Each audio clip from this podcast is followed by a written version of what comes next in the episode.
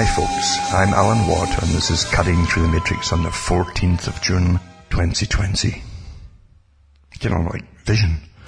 You wonder though if you have any vision left with the way things are going, but it's not your fault because you're going through an amazing planned change of a system worldwide.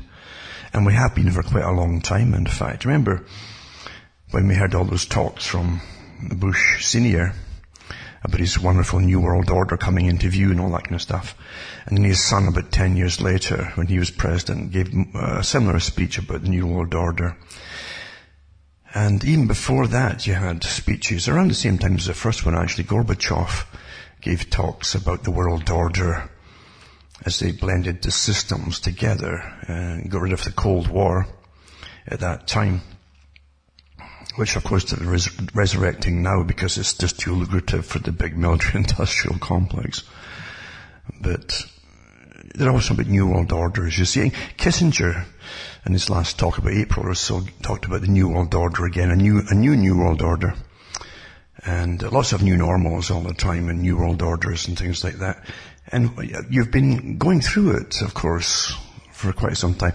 A lot of it was before even this COVID thing came along. And I've been talking about for years, coming for years and years and years. Back in the 90s, I talked about the schooling of children and what was intended to do in the modern schooling. It was, and it really was blatant social engineering.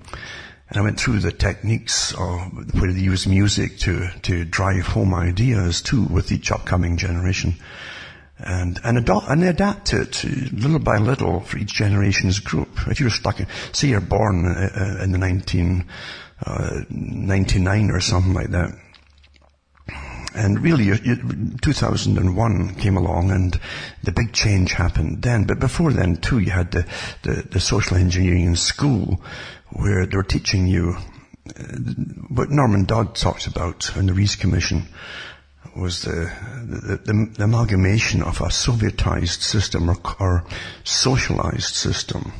Remember, so, the Soviet system, uh, as Khrushchev said, and Lenin, and Lenin did too, and Stalin, Stalin especially to quip about it, uh, that uh, communism was socialism in a hurry. Socialism is, is a, an in-between step to communism or collectivism run by experts. That's what it's about. And they've been training the, the, children for years and years into this. And then again, through their entertainment, that takes over even when they're out of school or high school or, or college and so on. And, um, you get updated through movies and, and for, and lots and lots of talk shows that are on mainstream television and have been on for about 20, 30 years probably. Uh, you have no idea of the, the, the incredible effectiveness of or efficacy, I should say, of psychological conditioning through persuasion and creating consent, you know. The stuff that uh, Bernays talked about and others really upped it since his day with behavioral experts really studying and, and, studying and studying us all minutely. There's nothing they don't know about us and how to make us change this and change that and do. Look at the farce of the COVID idea. I've got some of that to touch on tonight. And a few other things too to touch on tonight. But what's happening with the COVID idea is part of the revolution. And that didn't work for overpopulation. You see, there's too many of you, you folks there, you see. And I've, I've given so many talks about that too.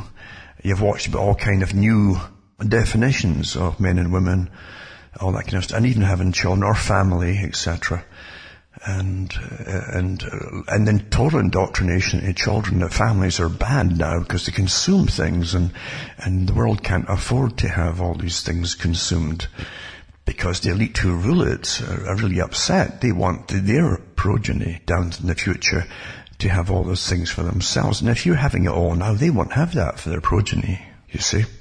So for, for your own good, they want to eliminate you. You understand? You, you, you got to see it from their point of view.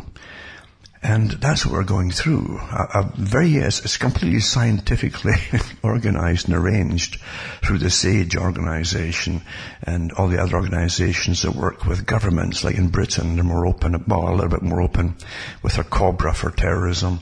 But they also admit the SAGE and, and the group, uh, uh, the subgroup of SAGE and the, and the BIT group and so on. Uh, they're managing our minds through this whole uh, coronavirus um, terror. You see, because it's a terror. It's, it's, a war of terror on the public. I've said it so many times since the beginning. When the media went into overdrive, uh, and then you find out, sure enough, the media were given, and I'll put some of this up tonight. They were given uh, an outline by this very group from the from the British government on how to use uh, to heighten anxiety amongst the public by giving them terrifying stories and so on to try to make them all to conform to obedience by the experts. So they admit it now, uh, which was obvious anyway. I, need, I don't need admissions when you can see it for yourself. The media, of course, was complicit. This terrible media, as I say, that had lost so much. Look, look for years now that, that they start charging money for folk to look into the newspapers and to see their opinion columns and things like that. Be- because uh, there, there, are no real reporters now. You've got, yeah, they know how to put a story together, uh, but they, like everybody else, they sit on their gluteus maximus uh, and they, they, they basically get it from the ethernet, all the, all the information, like everybody else and they don't go on the spot. But they're, they're, just as complicit as they were before that because newspapers were always on board with government policies and every newspaper wanted to have prestige. Even the small local ones wanted prestige. And so they, get in on the town councils and things like that and they get little quips and, and uh, off the cuff uh, interviews and so on. And if you're not, not playing ball with politicians, for instance, eventually you, are not, you're not allowed in to the meetings. So all the ones who are allowed in are compromised. They're on board and they have their little gestures and, and winks and all that. And they know how to play the game of deceiving the public. And eventually they actually think they're part of the ruling class that, that manages the public because they manage your mind.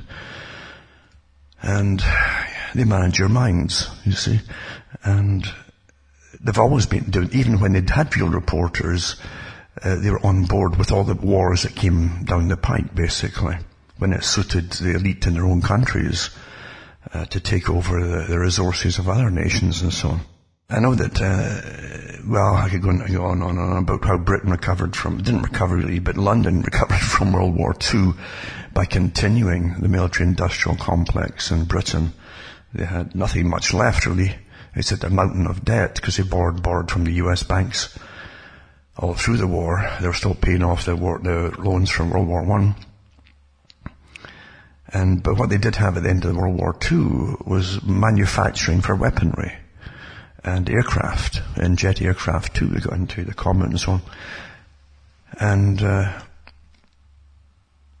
decided to realize that, that you could look at the, the oil regimes in the Middle East and they got, got awfully pally with um, them, especially Saudi Arabia and a few other ones. Other ones just deposed whoever was in and put their own people in for a little while, like they did in Iran. Then they were thrown out eventually. And they've never forgiven Iran for that. But those in London wanted oil, the corporations, and they used generally the military. And then the best thing to do is to start selling the weapons, you see. Still doing it today. And it's awfully lucrative, tremendously lucrative. When you see what, for instance, Saudi Arabia buys from England every year, or London. And I, I hate using the, the nations. If you, you realize when you when they talk about England's doing this and Britain's doing it or Canada, it's not at all. It's a clique in your capitals in the cities uh, that are in charge of all on behalf of those who really own the countries. It's not the people. And sometimes you, you, they leave you a little bit more uh, scrapings and breadcrumbs to keep the people happy. But uh, at the same time, they resent even that at the very, very top.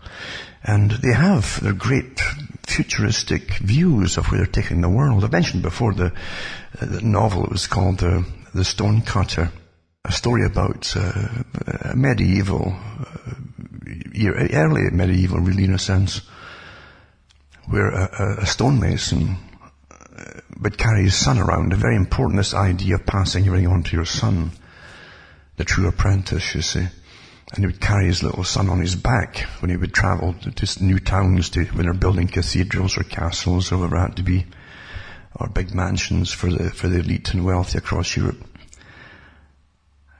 And you get into the story and uh, you find out that they have enemies, you see, at the, the lower levels of, of masons, the stonemasons. And it refers too, of course, to, to the modern Freemasonry that, takes the, the, they use the terminology of masonry and geometry, etc., and architecture, and of course the Old Testament to to, well, really, uh, to mystify those at the bottom and to eventually enlighten those who get the higher degree so they can be used for higher things and keep silent about it. But the book goes on about uh, how they have, they have Hugh de Montfort, I think it was, the, the same one who was let loose upon the Albigensians in, in, in France, uh, the Alsace at the time, and uh, the, the Albigensians were doing their own thing. Uh, they were they had their own religion, they had their own uh, priesthood, and they they rejected a lot of the of the, the Catholic Church at that time. You see. But they also had other groups in with them too. There was even Jew, Jewish rabbis that were noted in amongst them. Uh, they were often, uh, most of them were vegan, by the way. You know, a very important thing. The Albigensians also talked about uh, the evil of bringing children into the world, awfully important. But because of their, their of their, their, their different um, opposition to authority, the ruling authorities and the nobilities, uh, the um, they were eventually put to the sword. Not all of them died naturally. Not everybody always is, does get killed off in any purge, but that's what happened to them. And but, but this is incorporated. A little bit was incorporated in the book. So this terrible Montfort was a terrible character, you see. And, and you get in the book, and, and, it's really interesting and all the rest of it. And the dad's a really gruff guy, not the brightest fella. The son's much swifter. But uh, his son is noticed by the other uh, masons around him. There's an actual, uh, like an officer command all the way down to NCOs and I'm just like Mason, Freemasonry in a sense. And they see the son has got these insights into situations, political as well, and they start to almost groom him. He's getting kind of groomed. And eventually they get, they, they all meet a big annual gathering on an island uh, uh, of the, all these different ranks of stonemasons.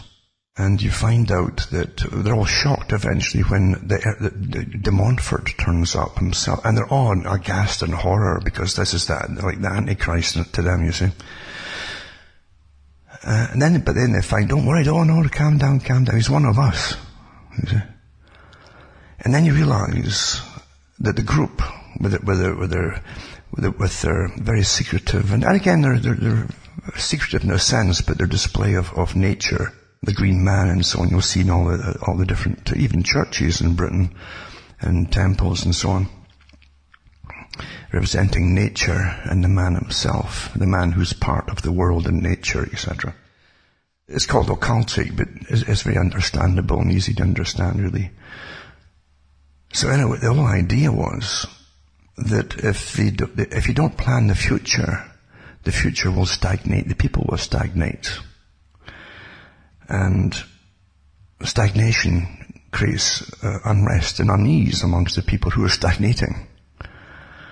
Uh, you, you, found that in, in, countries in Europe, and Britain was definitely one of them for a good period uh, after World War II. Forget all the hype about the Beatles and stuff like that. All that. Uh, this was amazing psychological warfare as well as being awfully lucrative for those involved in the culture industry who were also changing culture. But the fact for the average person, it was awful for them. The, the scarcity of money.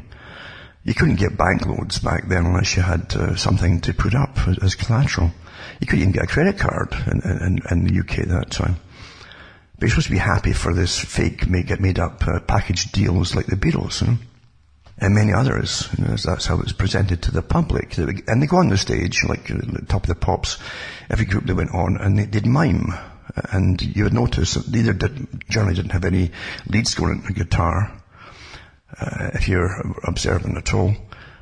Uh, or, or you would see that leads went nowhere, they just went to dead end and taped on the floor.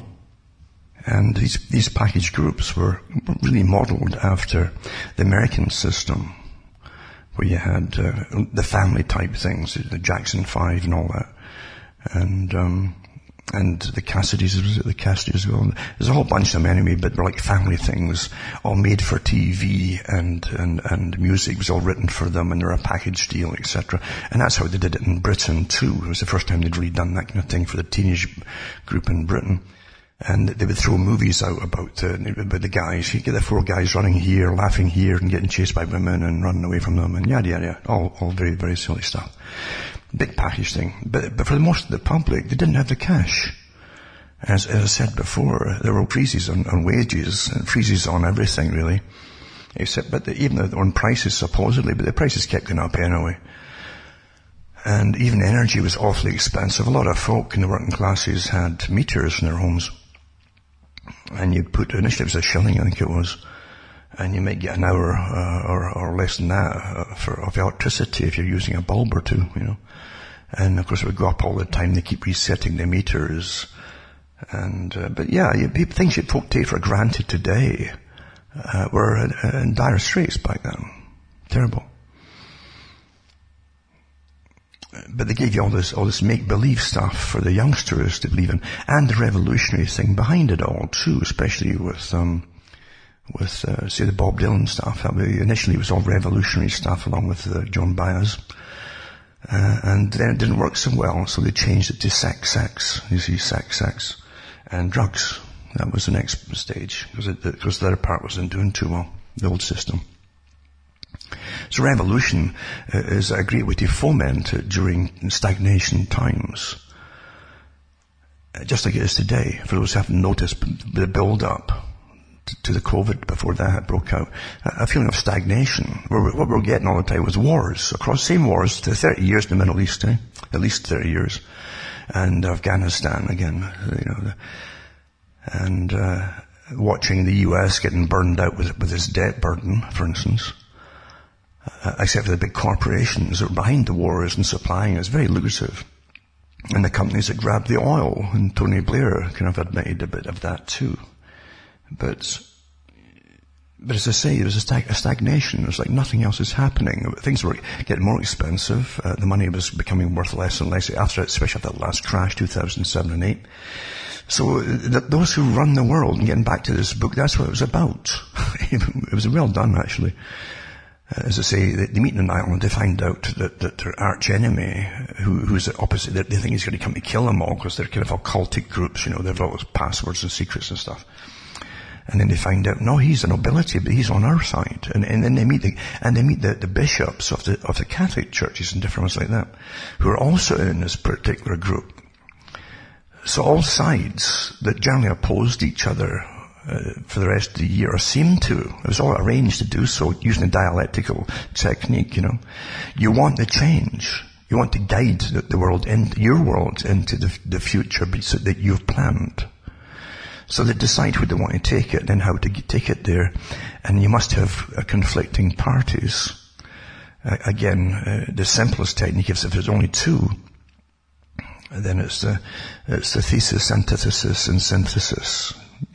You, have got the thesis, right? here's the ruling system as it is. This is how you live. Here's some people who oh, we want a different system, so you oppose things and you get it going.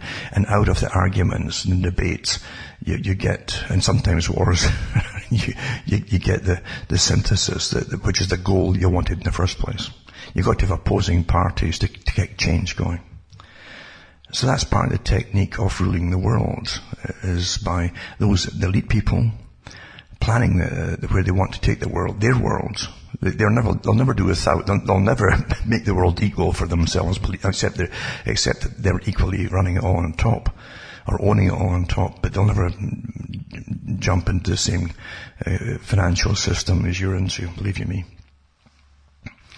And uh, so yeah, they all met in Ireland, and they and and they actually groomed the young boy. You see, they want the they call them visionaries. They wanted a visionary, the guy with insight, and it gave him a lot of power initially, uh, but it, it, his ego gets gets carried away with his own ego eventually and screws something up royally, and he's demoted and banished to a little island off Scotland, I think it was, uh, to live in a, in a monastery is uh, with a vow of silence. You, in other words, you, want, you, you can't tell anybody what you're up to, right, or what you've done in the past. you're part of the brotherhood. But it was interesting, the whole concept, uh, that that's how you rule the world. You, you create the enemies, and yet they're not enemies at all. Only the general public think they're all enemies, and they'll believe it, and they'll even tell their children, oh, so-and-so, they hate us, or they're going to do this to us. Well, you don't realize the leaders are all on board for the, for the same agenda, you see. And that's what we have today, isn't it? We've, we had the crash in 2007, 2008. All these years, I've, I've lost count to the talks I've, I've given from not just the World Economic Forum, but the different departments of population control uh, that have come out uh, over many, many years. Uh, they're on the go before I was born too. Uh, talking about, uh, oh, there'd be too many people, the baby boomers, you know, people born after World War II would be called the baby boomers. Like they never had children before, apparently. And then they said that there'll be old folk eventually. Those, those baby boomers will be old eventually. And that's going to be a crisis as well. They never told you why it would be a crisis because I found out by studying intensely that they've had old, old folk down through history. I, I never knew that. Eh? So the baby boomers are going to get old, eh? And uh, my God, what, what are you going to do with all these old folk? And they've told us in the last few years they're more open about it. They have a psych, they've got their, their favorite psychologists coming out and, and philo- so-called philosophers and the bioethics, of course, this new science where they know what moral is, but you don't. You need an expert to explain it to you. The, the same scenario that you had with, um, and it's an awfully good little quip. I, I watched it again the other day. I've got it saved on a disc somewhere.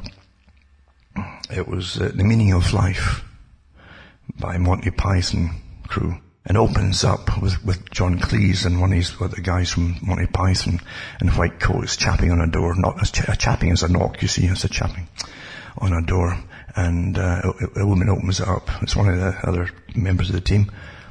And uh, they ask about the address, the whole thing, and is, is your husband? And, and he mentions the name. That's him, yes. He's through there, and they they go they go through there and literally whip out his liver. You see, he get his liver because he put it down that he was going to be a donor if it didn't happen to him, or got ill or anything like that. And they didn't wait till, till he died. They just went and got his liver. And that, that, the whole scenario, and then they, they try to talk the, the wife into giving the liver as well the end of it by making her realize how small she was and was in this massive universe with his planets swirling around space and galaxies and so on at thousands of miles an, an hour, etc. And how small you are in all this great scheme of things. And okay, okay, and then you go to work and whip out the liver. And again, it, it's, uh, you understand this whole idea of bioethics is being promoted and promoted and promoted for, for years. And you, even when the Monty Python crew met, all met, I think it was at Oxford, it was one of the universities, they met at, uh, and they, they got that kind of stuff put in their faces there too, where the world would go and how it would be run, and experts would rule us all. Because Britain came out of World War II after opposing National Socialism. They came out as an international socialist country. be communist if you like. But communism's often good to those who rule it because it means the people have to scrape at the bottom with their wages freezes and price freezes and all that, and the rationing of electricity and, and, and poor food if you can afford the decent stuff at all, you can get access to it. But the elite love it. Uh, getting that's, that's what I'm talking about. It's the same scenario. You see, we're run by the bioethicists. They keep telling us there's too many of you. Like it's, like it's a crime. There's too many of you. Right? And, and they just know it, and you should feel terrible about existing. And so they went to town by uh, social engineering a whole generation. Uh, and I even mentioned that back in the 90s. I says, right now the children, uh, the children's books, because that was all the rage then, there were awfully good exposés on at the time of what, of, of the grants that were given by our tax money.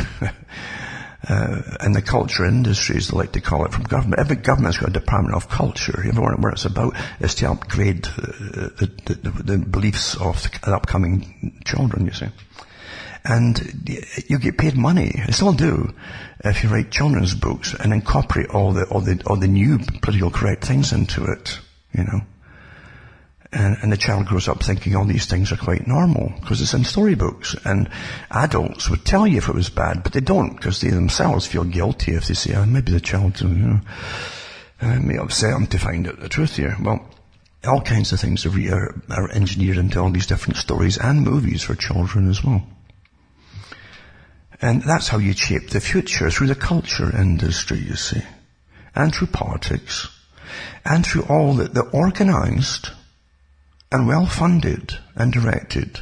And the leaders are all supplied to them. uh, all these different groups that oppose each other, either in politics or the ones in, in the riots you, you get too, civil disobedience and stuff like that. And I caught onto that myself, as I said, many, many, many years ago, how that part was all run. And uh, you'll find those who organize, who, who, are the real organizers, are well looked after financially. They know what the, what the score is. They know they're using everybody that follows. And, but they get well, well, the, the non-governmental organizations, they're all invite the heads of them. I think I mentioned this last week. I mentioned it years when it actually happened, years ago when the, the globalist meetings, meetings were on with the big uh, international global corporations with the governments all meeting in Canada and different countries. And uh, there was massive demonstrations with the students who had legitimate beefs about uh, the, the, thing initially was anti-global because they didn't want the, the these massive corporations uh, exploiting third world countries for the cheapest labor and getting Im- immense profits because of the cheapness of labour, and, and then, then they, they, they, get paid by your tax money to import it back into our countries. So we, we would buy the stuff there, and they would keep the prices at the same prices they were made in Britain or Europe or, or America or whatever. Um, but the fact that it was, it was a fraction of the cost, so it was massive profits for them, massive greed profits. Hasn't changed. And the politicians looked down. You actually saw them. They had camera crew up there from some TV station and they allowed that quip out to the public, that little bit, where they, where they looked down and says, well, who are they? Who, well, they're, they, what party, what groups are they? And they mentioned some of the names of these different groups that opposed them, the student groups and so on. And they says, well, why don't we just invite some of the leaders on, to come up here? And they did. And then they put those same leaders on salaries. And that's why they're very selective in what they're, what they're, pro- they're told what they protest. Their leaders are all well paid on salaries living high in the hog, really. Really high in the hog. Compared to a lot of the working class people. They're not working class, don't see them, and, they, they get all the followers, and they get well trained, by the way. There's, uh, there, there's all kinds of, um, government agencies that deal with training folk for subversion. But that's what your own MI6 in Britain, and you've got CSIS in, in Canada, and many other organizations, and again, CIA is, one of the experts at it now. And they, uh, they literally are, are, masters at how to create uh, organizations to, to foment rebellion. I, I gave the talks on soft power, creating the creation of soft power, they call it, and how they use it across a good part of Europe. Uh, and Soros does it too, because they're all one big club. There, there are no enemies here, we understand that at the top. And that's why uh, your, CIA, your Mossad, your, your MI6, all the different groups at the very top are all on board with the same agenda. All of them. And you couldn't keep any of them out, could you? You'll get your own, your own group will eventually be infiltrated. And they found that before World War II started with many of the different organizations that existed then. And so you bring them all on board in a big pact working together. And uh, again, you play just like the adversaries, the, the, fake adversaries that you had in that book. That's uh, Stonecutter. Yeah. And uh, it, it's quite fascinating when you see how that's how the world really is run. It's like John le Carre reading some of his books as well. Uh, you get little, don't get wrapped up in the story. I don't. but what, what's interesting is that the little bits of techniques they'll show you on the way, you see. How everyone is still disposable, except uh, the very ones at the top, the ones who don't go out in the field, so to speak, are more important. They're the ones who, who play the chess games with using thousands of people, sometimes millions across the world. And that's how the world's really run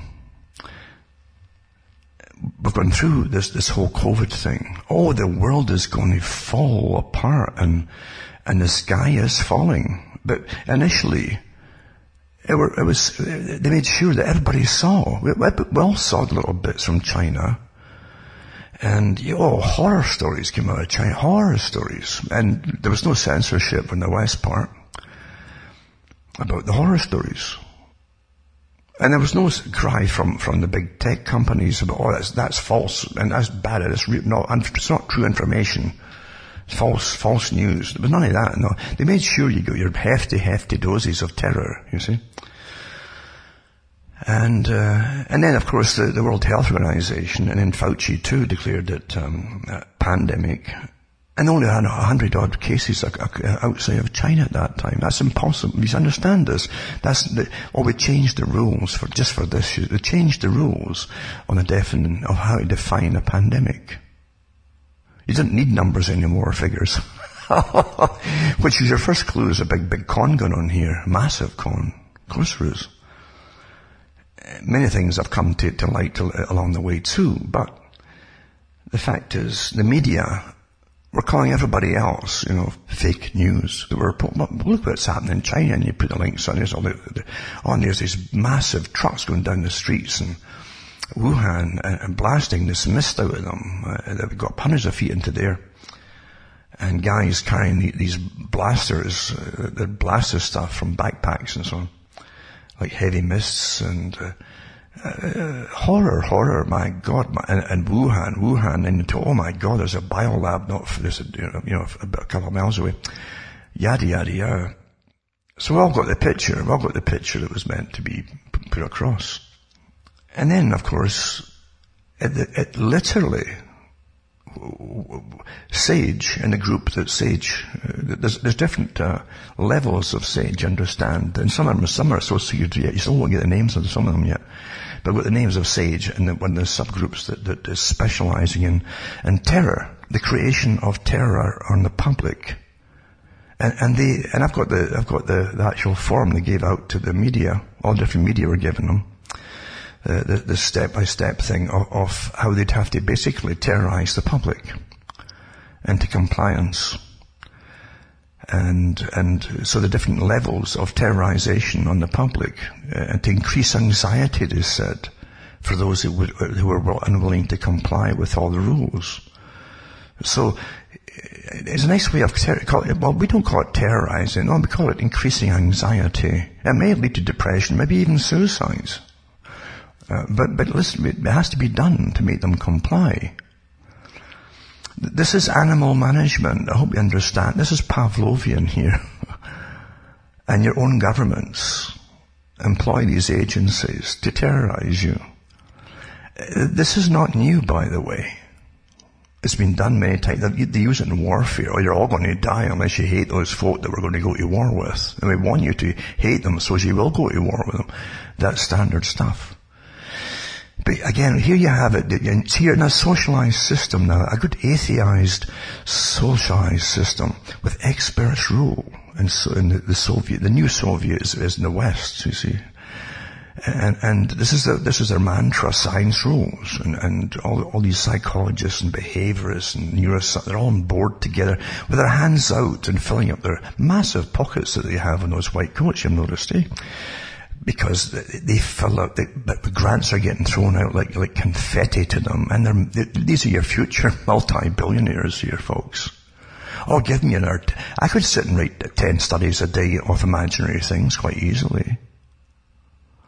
And, and, and give me another few million every other day and, and I'll, I'll, I'll investigate these things further. I can keep churning the stuff. And that's what they do, folks. But the psych- psychological teams are, are just weapons. These, these are weapons experts, weapons of the mind, you see. That's what they use on you. And they understand you and what makes you tick. And they, they understand how you'll react to scenarios if they present it in the proper way to make you react in, in absolute fear and terror and, and panic. And then they'll guide you where they want you to go. I mentioned this even in the 90s. That's what they do when the, the, the public are quite happy. Because they're, they're, natural people, you see. Uh, quite happy uh, to, to be, again, pretty stagnant sometimes in, in, a field or two for grazing away. If it's, quite, if it's not too bad, And there's, there's, there's good trash getting churned out on television just to make you, you, you kind of fade out when you come back from work, if you've got a job that is.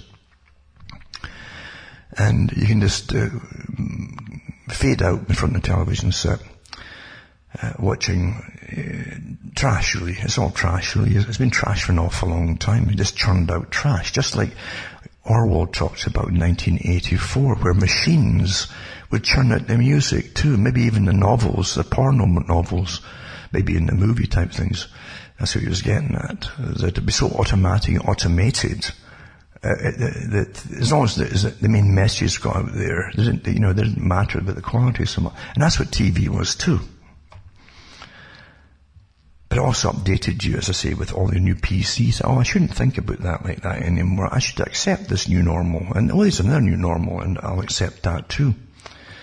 And then you get again more experts that would come out, and, and you sit and watch that that trash you get all the time, buried in experts. Did you know, you know, that blah blah blah? There's one I'll put up tonight from. I thought it was a joke at first, but again, somebody's got their hand out. Maybe it is still a joke because it is, it is technically a joke, isn't it? Where literally they said that the, the strangers having sex during COVID should still wear masks. I thought, there you go, eh? Uh, here's, aren't you, kind of eyes wide shut thing, very kinky. But, whether it's real or not, uh, it, it wouldn't surprise me, because there's all kinds of farces going on with the hands out, for, for, as government throws out trillions of your, your hard-earned cash that's going to devalue your currency forever and ever and ever to these parasites. Parasites. They're all got their, their little confetti degrees from university on this, that and the other to be experts and rubbish, absolute tripe. And the prostitutes, basically, I, I, have no time for these people at all. They're shallow, they're, they're psychopathic, no doubt about it, they have no guilt on what they're doing um, to the public and, and, and reaping such incredible benefits of misery. Uh, then they're psychopaths, no doubt about it. And they churn this tripe out. Constantly, just daily. But you don't realize you've had that your whole life, you know. I can remember years ago in Britain, they, they, showed, they showed us some of the, the TV talk shows. To give us an example, this was showing you how it was done in America with talk shows uh, back in uh, maybe the 70s, maybe even before that, but the 70s for sure, 80s. And Phil Donahue was one of the guys they showed you. But they showed you, and this is, was obvious too, when you saw the ending of one of Donahue's shows, the thing went on for, for unrolled for 10 minutes of the names and organizations, professionals and psychologists and that put all this thing together for that one hour show, maybe 40 minutes really, 45 minutes once you got the way. And what they could do was present something with the, the, then was the kind of shock value, but done with authority. And, and, a, and a, a, Donahue would always speak with, with command and authority. He knew what he was talking about. And one of them was was women, um, about four women on on stools. I think you're high chairs. And he says, this is, this is, some, some real professional women to discuss things. And, but you don't, they don't tell you that, they, even then, they had such a great um, survey done on, on the public. They knew who was right wing, left wing, in the middle, progressive, meaning they're all for all kinds of new kind of ideas, sexually or whatever, yada yada yada. Uh, and so they knew them, and so they asked the right audience for each particular topic. That that still goes on today for different things. So they had the right ones in, uh, and and he says, but these women, he said, as soon as they mentioned their names, they're they might not be liked by many townsfolk because they're, they're women of the night. They're, they're, they're madams and prostitutes. And there was a big ah, hush, which of course was expected. They gave them, everything was done so perfectly, like they'll, they'll probably go ah, now at this and that, and so they give you a pause for that. Everything's prearranged. The audience, the audience don't even know it themselves generally, most of them anyway. And so it starts off with, with that. That's, that's years ago too, when there was still a bit of, um, uh, ideas of right and wrong, because I mean, prostitutes and all this kind of stuff can damage family units, which makes towns up and, and eventually communities up too, and, and families, which all know that can help destroy them. We know that now. It's been pretty successful. But uh, they had the normal response back then. Oh my God, oh dear, oh. But within the 45 minutes to an hour, uh, uh, he'd ha- and the way it's presented, step by step, pre pre managed. You see, it's all worked out and produced before before it was produced, if you like. Uh, and all these experts and psychologists and psychiatrists working on their scripts with them, they actually had the women crying on behalf of these women because that's such a hard life to get on, and and they're they're they're they're, they're earning money and and they're doing the community a service now. You see. And that's back then. And that, that's how slick it is done. You don't realize it until you, if you're in these talk shows, you look at the, the longest part of the talk show is, is when you unroll all the credits at the end and all the different participants and organizations and agencies and they all took part in that to make that one hour possible. Very important, you know, understand? Most folk don't even think of that. They, they really think it's it's all spontaneous. There's nothing across that comes across TV that's spontaneous. TV is one of the most powerful tools that's ever been invented, and weapons. I think uh, even what's his name, the um, the producer, TV producer, or the movie producer, Spielberg mentioned the same thing. It's a great weapon, you know? one of the greatest tools and weapons. Others have said the same thing, of course, and um, Orwell and different off-the-cuff uh, comments about radio at the time and the coming technologies that would be shown. Movies at that time, of course, they had that. Said it was tremendous tools and power for, for managed change. It doesn't mean it's a good change because that those in charge, tyrants, can use it so easily, which obviously they do.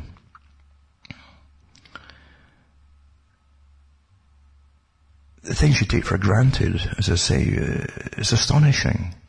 And why shouldn't you take things for granted? You'd be ultra, ultra paranoid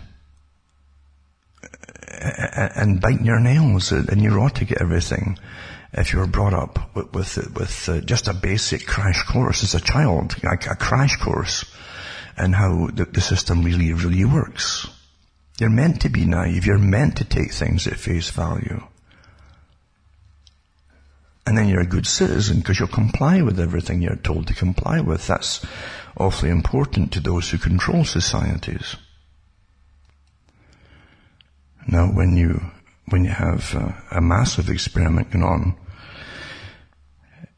which is also part of, of a complete change. It's meant to be a, a, new world order, remember, a completely new way of living coming out of the COVID. And they talked about that, that nothing would ever be the same again. Told by Mr. Foxy, you know, little Foxy Foxy, uh, Foxy Fauci uh, a man who's so involved with this big, big uh, what can you say, uh, well worked out agenda along with Bill Gates. And they've got their fingers on all the pies that's profiting from it, it would seem to me. And it's not just guessing either. That it, and with the complicity of all parties in all countries, eh? and all agencies of government, remember you're right back again to the island in the Stone Catcher. Where they all meet there, all the different supposed opposite, uh, the ones you really truly believe are arch enemies are ready to kill each other. No, they're, they're pals in a brotherhood as they manage the world and shape it through conflict and, and public arguments and even repression, uh, even killing people uh, of the peasantry and so on to, to make changes happen. But it's all planned out ahead of time getting back, see, all sides are complicit at the very high levels of government. They could never uh, ever be always at loggerheads with each other. But when it's not efficient, don't forget their whole motto is efficiency. Technocracy, efficiency. You see? Where experts will run everything. The, the whole communist system was based on atheism and science was the new religion. Science. And, and through science they'd conquer everything, but they'd also rule everything. And that was, that was all kinds of, of social experts, again, and psychologists and behaviors. They, they, they'd manage the population and they'd have perfect peace when you're all trained into being zombies. You see? So it, it, it really took participation. And, and even during the Cold War, even as a child, I said, this thing is, is so fishy. The whole Cold War scenario, because I went to library and we had good libraries in Scotland. And if you didn't have the right books, then they'd, they'd order it for you if you knew what you were looking for and what you wanted. But, but they had great reference libraries too. And, and, uh, they went through the whole, uh, these books on, on the science of warfare, things like that. Uh, and they would go into the Cold War strategy, etc., etc. And you'd have, again, you'd have all these specialists uh, announcing that those with the, with the, the, most advanced technologies would win this Cold War and any kind of war. In fact, that still goes true today. Uh, even one of the, the top generals that's against Trump. Recently, I looked into the one that you, you know the one he is who's turned against him. You know, if, uh, there's a, a, a, bunch of them turned against him, but there's, there's lots and lots and lots of generals, remember. They make it seem like they're all against him. But uh, you, you, forget too, a lot of them are also on the payroll of the military-industrial complex. There's an awfully rich, an awful lot of rich multimillionaire generals out there.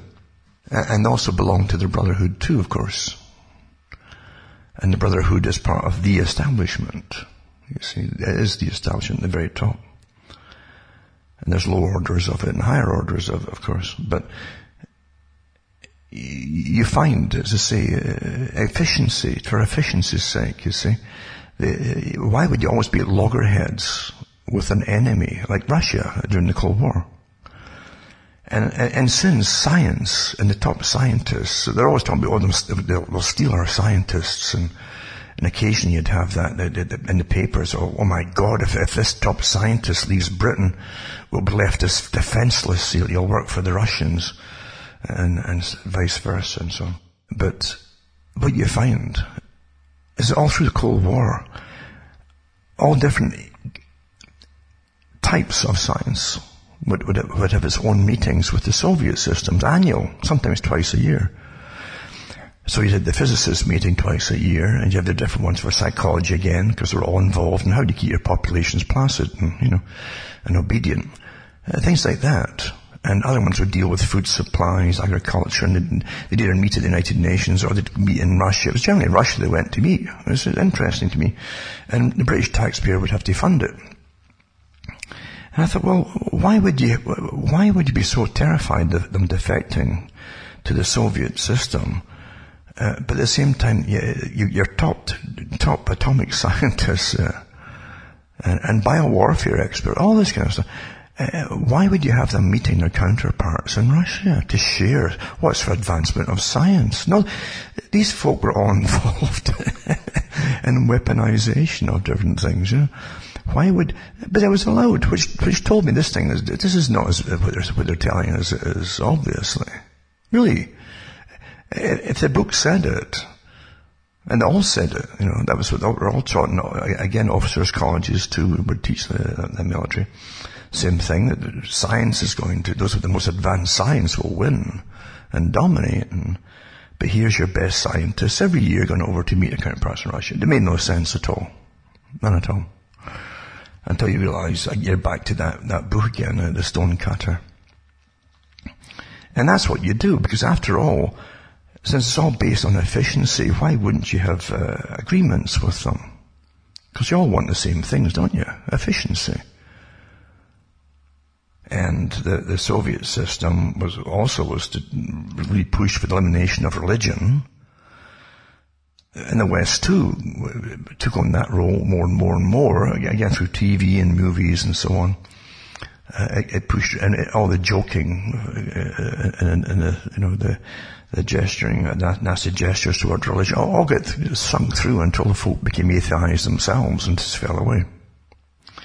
And the Church of England was a joke because it was so progressive in, in the, the lefty sense of the, the, the thing. There's nothing left to save. You see? And then when, when, they, when you end up having archbishops, Bishop, Archbishop of Canterbury, who, who's a druid and a, a, very high Freemason too, and belongs to different groups as well, apart from the druids, then, uh, yeah, it's over and done with, you know. then you, you, had mass defections of what was left back to the Catholic Church, others to the, the to the Eastern Orthodox Church because they realized that the war that we're fighting against the communists in the East had actually had um, destroyed what was left of their own system back home, with the complicity of their own governments, of course. Religion, really, uh, in Brit- Britain, uh, was it was tied to the to the crown.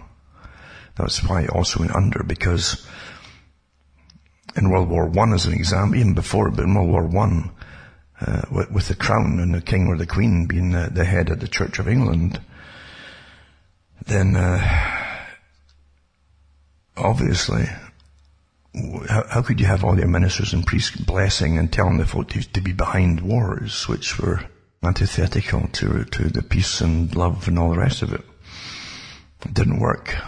And, and so with the, the, shock of mass deaths in World War One and the mass depression, financial after it too, and got into World War Two. Uh, Britain didn't, didn't uh, really improve because of uh, the uh, war. You see, war pulls you out of the depression, the physical, uh, the financial depression. But Britain didn't because uh, it was on rationing, and, and tokens really were used for just as well as this money during World War Two. But once again, the church tried, it, it failed really uh, to, to promote the war in um, their churches. And and but the, the, after World War II, there's nothing left really to, to stand up for. They, they'd broken everything they stood for, and it faded away. It fell away. You see, sad really, because then you're in to the, the scientific system running your lives, and you believe in it and you're taught to believe in it as science. You're, you're humanists, you know, that is our term for it too, a secular humanist. It has their own manifesto, and it is a religion as well. The man, man is a god really, and, and uh, the right gods, the right human gods should rule over the rest of you. It, it, it's very Greek in a sense, isn't it? I always thought that when I was young. I thought, you know, um, the Greek uh, idea of gods, like a hierarchy of gods, and it's wonderful too how they're all based on kind of humans. They kind of look like humans, most of them. Although they can change their form and shape shifters, etc. And the Greeks had fantastic stories. The children must have loved it, even back then. But the Greeks would talk about, uh, again, degrees of godhood. And the, the earth itself was the lowest form of existence. And over, because everything was base and, and temporal and temporary for, for humans and animals and things, we didn't have that long back in those days sort of thing. And, and you're at the mercy of the winds and, and, and uh, the climate and all the rest of it too.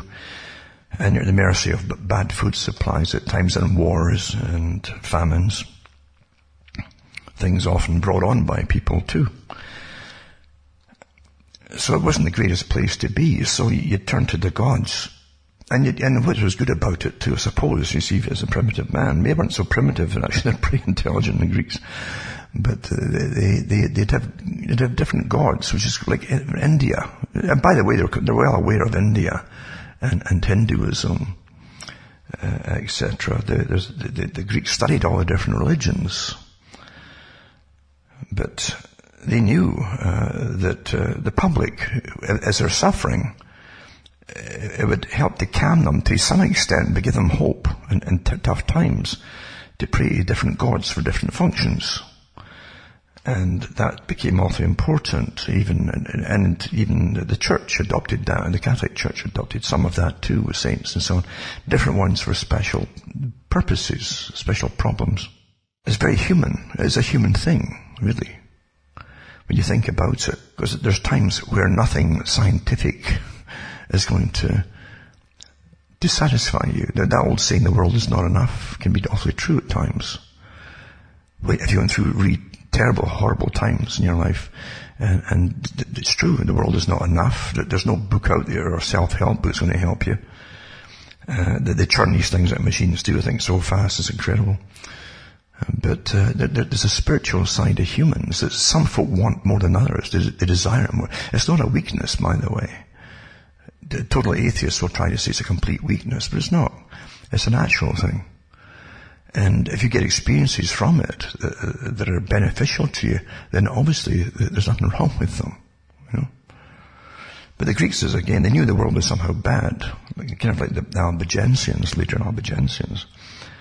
And, and so the, the god that was in charge of the world would be the lowest form, the, the demiurgus, a kind of a bully type god, kind of strict and all the rest of it. Very human in some ways. But there's other gods above them. That's how they kind of tried to work it out to be. And the Greeks also had all the different um, schools of thought. They, call them schools.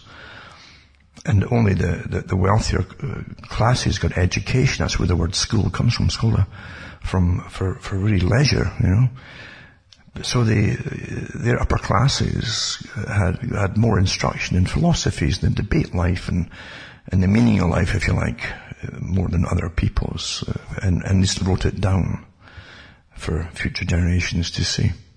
So, you, you understand that the, the enemy of, of basic human, re- real human feelings and needs, which cannot be supplied all the time by material goods, you know, uh, are spiritual. And the one thing that the left and, and, the, and the humanists have hated and the technocrats for, for all this time is this remnant of either religion, uh, uh, they don't mind New Age spirituality because the New Agers uh, can be trained very quickly into sustainability through the food that they're eating, what not to eat, what they should eat, what they should avoid, don't eat meat, be totally vegan, etc. Uh, step by step is, like a cult. They're brought into this, this way of thinking. And it's much easier today, by the way, with, say, the last oh, 20 years of heavy indoctrination through what they call the New Age. I'll, I'll put out, I might put up a little, um, a YouTube link to, to a comedic sketch and you got to laugh at yourself. I don't care who you are. If, you, you're offended by things all the time, then, then you really have problems. You're not living. You, you, you, you, you got to get a life in some way. If you can't laugh at yourself, everybody should laugh at themselves sometimes. And this comedian, this is all skit and uh, spirituality. How do, how do spiritual people, I mean the new age type, the, what you call the modern new age, that came out of the old flower power era and got worse and worse and worse to now. It completely changed his character. How do they argue? You know, it's a little comedy sketch he does, and it's awfully, awfully well done. The guy's really good, and the, the team who helps put together obviously is very professional in some ways. But but that has happened. In, in the sketch, you'll see a lot of that going on. It's easier to train the, the, the ones who, are, who had the heavy, heavy, heavy brainwashing in school that the world's going to end tomorrow because of mismanagement of the planet. They, they, they don't know. They have no idea. The office was, was written down years before they were born of how to man, just like the, the terror campaign for COVID managed by the governments using their PSYOP teams and so on. This isn't conspiracy stuff. They, they published it. It's been published. I'll, I'll, put it up tonight to show you how they, they, they, would, they would just terrify the public and, and, apply extra anxiety on them, etc., etc., without letting them know that, that, that, that they were doing it. you got to understand this. Well, they've been doing it all through school for 20 odd years and more, maybe 30 years preparing, preparing today since then. Today's just a culmination of all that indoctrination from then. With the right generation, all stirred up, ready to, almost ready to go and kill uh, anybody older than themselves. I'm not kidding about that. They tried, this is the communist technique. The communists are run by them too. There are no opposing sides. There are no, the leaders in all opposing sides, I mean the real high leaders, and they do have high leaders who manage this like a chessboard, uh, are all in in the same clubs, you know. Again, you must get change, you must create opposing sides. And say, oh, well, let's work this out and, and get a compromise, which means change, you see. Plan change.